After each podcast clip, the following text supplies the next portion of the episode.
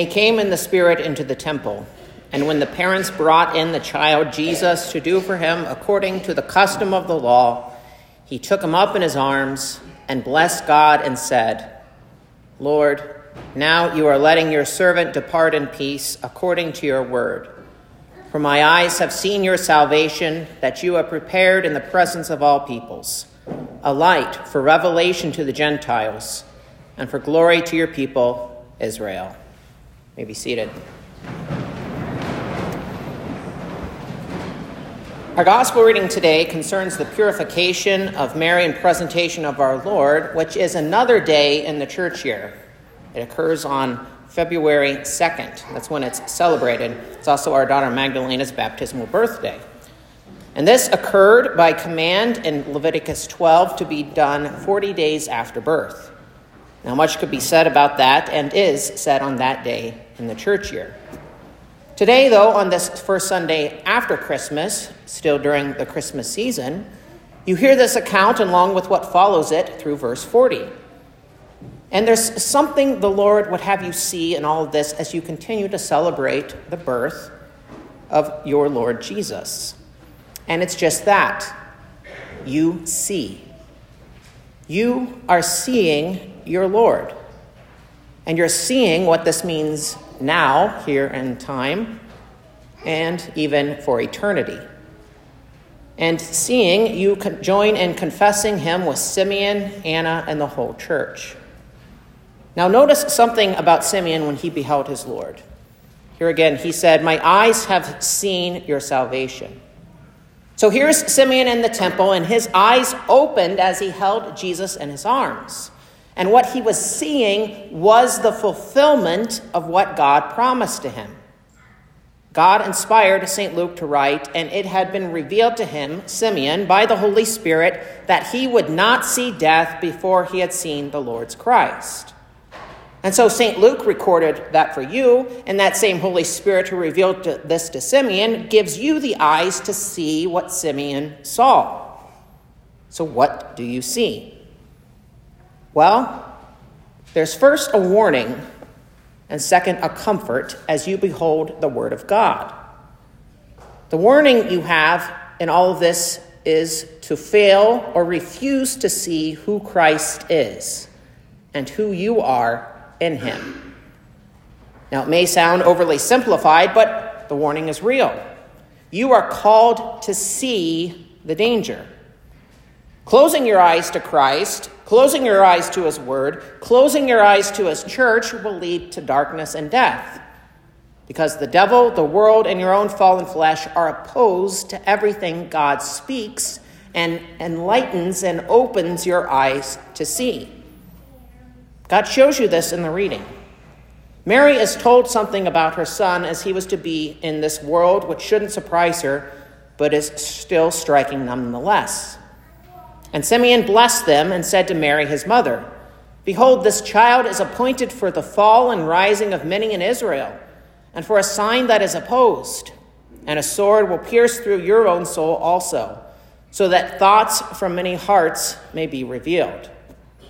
So here's God, through Simeon, telling Mary that Jesus, her son, is going to be a stumbling block to people. There will be many who rise and many who fall on account of him. Now, this will happen among their own people, and it will be her son, Jesus, who is the point of division. Not because he is the cause of sin, but because he is seen and beheld by sinners. And not only that, but she is also told a sword will pierce her own soul also. Now, many commentators have tried to explain what this means, and we can kind of look at it in different facets, but understanding who Mary is as a sinner and who her son is, you can see the sword is the preaching and ministry of Jesus, which will pierce through all of Israel and through her own soul as well. So here's Mary, who is told all of this about her son, God in the flesh. So, Mary, then, when she sees her son, she's looking at her God and Lord. Everything God had promised finds its fulfillment in the very child conceived and born in her womb. Her God and Lord is her son. Now, this doesn't mean, though, Mary and Joseph would go around bragging about how their son could walk on water and raise the dead. They didn't have a, necessarily a bumper sticker on the back of their donkey that said, Your child may be an honor student, but my child is God in the flesh. I mean, I guess they could have, but you don't know. No, what this means is that as she would see him grow up, as she would see him in stature and wisdom, he would be the person men would seek to kill. And ultimately, she would stand at the foot of the cross, and she her own, would see her own son hanging there naked, suffering excruciating pain as he died the death of a criminal. This is the future Mary was told would be for her son, the same one she held in her arms as a newborn in Bethlehem and wrapped in swaddling cloths. So the text explains Behold, this child is appointed for the fall and rising of many in Israel, and for a sign that is opposed. And a sword will pierce through your own soul also, that the thoughts from many hearts may be revealed. So Jesus and his earthly life saw the fall and rise of many, and it does today. Hearts are revealed when it comes to Jesus, as there is no middle ground, our Lord tells us. One is either for him or against him. And the lukewarm he won't vomit out of his mouth. So for God to pierce the soul is for him to see, for him to go deep into the depths of your heart also.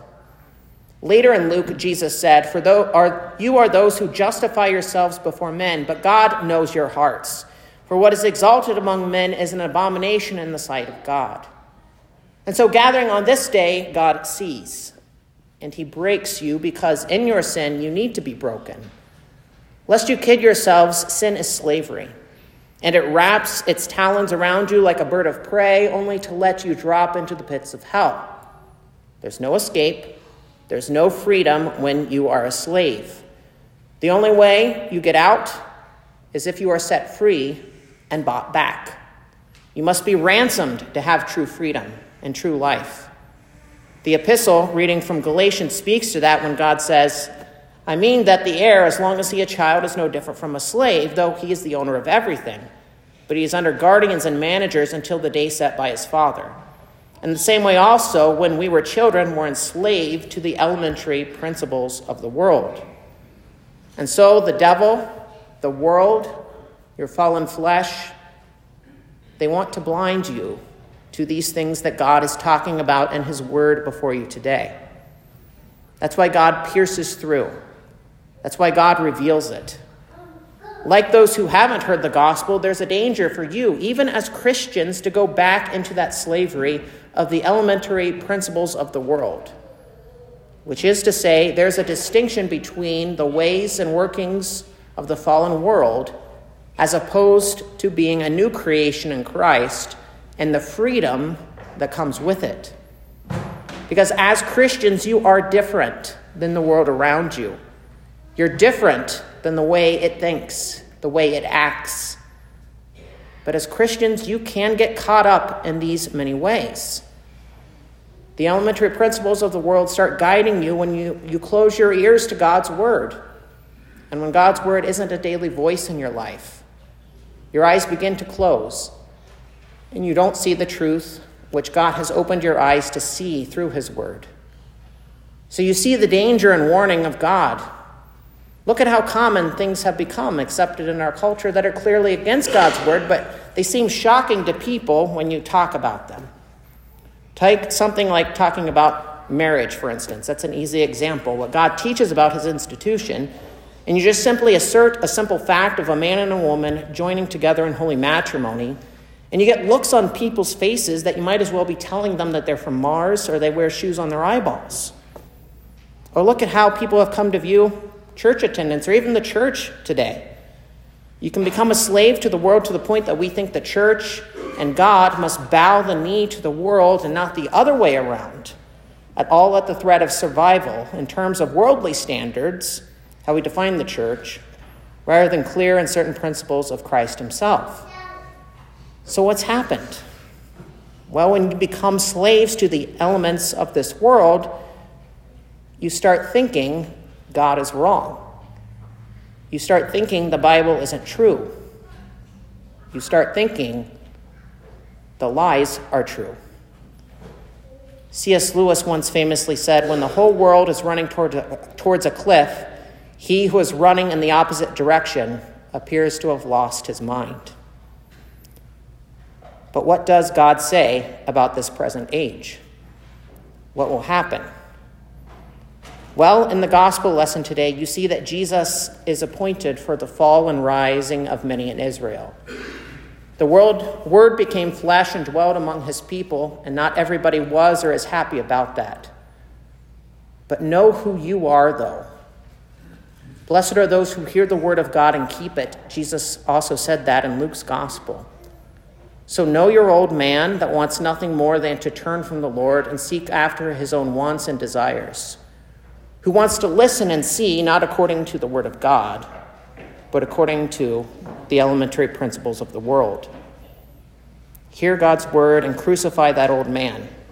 Crucify his pride, and don't be scandalized by Jesus. Those who won't fall before Jesus in faith and worship, the Lord will fall upon them in judgment, and it all will be revealed on the last day. No, instead, hold fast to his word Hear it, keep it, see through it. Repent, for the kingdom of heaven is at hand. So, dear Christians, Mary was told all of this. And she serves as an example for the church of God and for you what it means to hold to these words and to see. Back when Gabriel appeared to her, she responded to all this that would take place, which in terms of worldly thinking didn't make one iota of sense.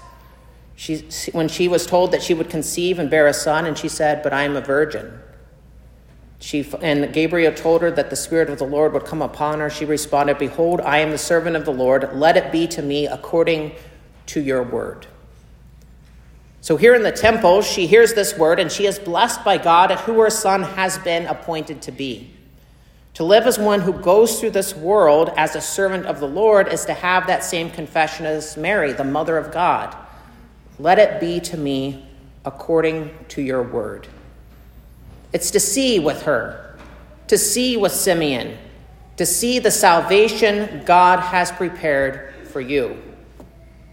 And God's word to you this day of Christmas is But when the fullness of time had come, God sent forth his Son, born of woman, born under the law, to redeem those who were under the law so that we might receive adoption as sons.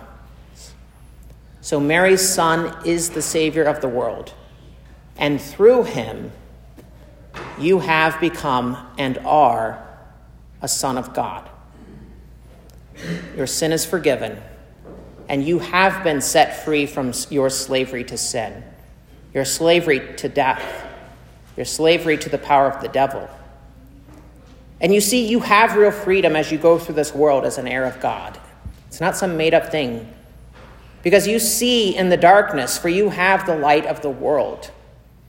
In the epistle reading, God shows you who you are in Christ. St. Paul writes, But when the fullness of time had come, God sent forth his Son, born of woman, born under the law, to redeem those who were under the law, so that we might receive adoption as sons. And because you are sons, God has sent the Spirit of His Son into our hearts, crying, Abba, Father. So you are no longer a slave, but a son, and if a son, then an heir through God. And what a glorious thing that is to be in Christ and what He has done for you. That hymn of the day beautifully proclaims this. We sang it a few minutes ago by Nicholas Herman. It's one of my favorite Christmas hymns. He beautifully puts it He undertakes a great exchange, puts on our human frame, and in return gives us His realm, His glory, and His name. His glory and His name. Now, when you think about that, it doesn't make any sense that Christ would do that. What in worldly standards does that make sense? But it's true because he has done it out of his love and mercy towards you, that he would take your sin on himself and give you his glory, give you his name, give you salvation, give you freedom. It's nothing but the grace of God. You were held slaves, held captive, and walked in darkness, but now Christ has redeemed you and gives you light and life and calls you as his own. So you see who you are. You see the world around you as a child of God. Your eyes have been opened, and you see the salvation promised to God's people and promised to you. God is your Father. And as you have been baptized into Christ, you have been clothed with him. Your soul has been pierced, and your old man falls every day, and the new man rises. You have been raised to new life in Christ, and you go through this world as one belongs to him, not walking in darkness, but has the light of life and a future glory to come. And that's the confidence, too, that God gives you today that sees Jesus and clings to him. You have all that he has won for you by his righteous life, his atoning death, and his resurrection from the dead. And your conscience is clear as you live because you know where you stand with God. You see that. You behold Christ, and you see that God forgives you and you have eternal life. You see that the burden has been lifted and you see that you are free to live, really live in what the Lord has given to you, and that His Word is a lamp to your feet and a light to your path, and you delight in what He teaches you and seek to live and confess the same. And so Mary went through this world knowing this, and that her son was the one who would save her, even to the point of seeing him die on the cross. The people of God, the new Israel, the church, goes through this life knowing what Mary knew and as the church, she submits to her head, Christ. And you suffer all rather than fall away from him. And in all things, though, she knows, you know, the Lord is the one who has come, who has redeemed you by his blood. He is the one who has forgiven you. He is the one who sets free. He is the one who gives you life, even as you face death in this world. And that's great reason to rejoice this day as Christians. That altogether we praise our God you lift up your eyes to see, even in suffering and bearing crosses appointed for you. For God has sent his Son, and you now belong to God. And when they had performed everything according to the law of God, they returned to Galilee to their own town of Nazareth. And the child grew and became strong, filled with wisdom, and the favor of God was upon him. So that day, Mary and Joseph departed that place and they returned home as ones who had heard God's word and were blessed in hearing it. The favor of God was upon them and is upon Jesus, and God's favor is upon you.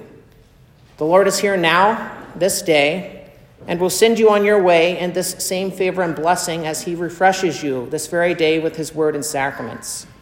So, with Simeon, you hold fast to Christ, not in your arms like him, but in your ears and on your baptized foreheads and upon your tongue and mouth as the same Jesus is here right now.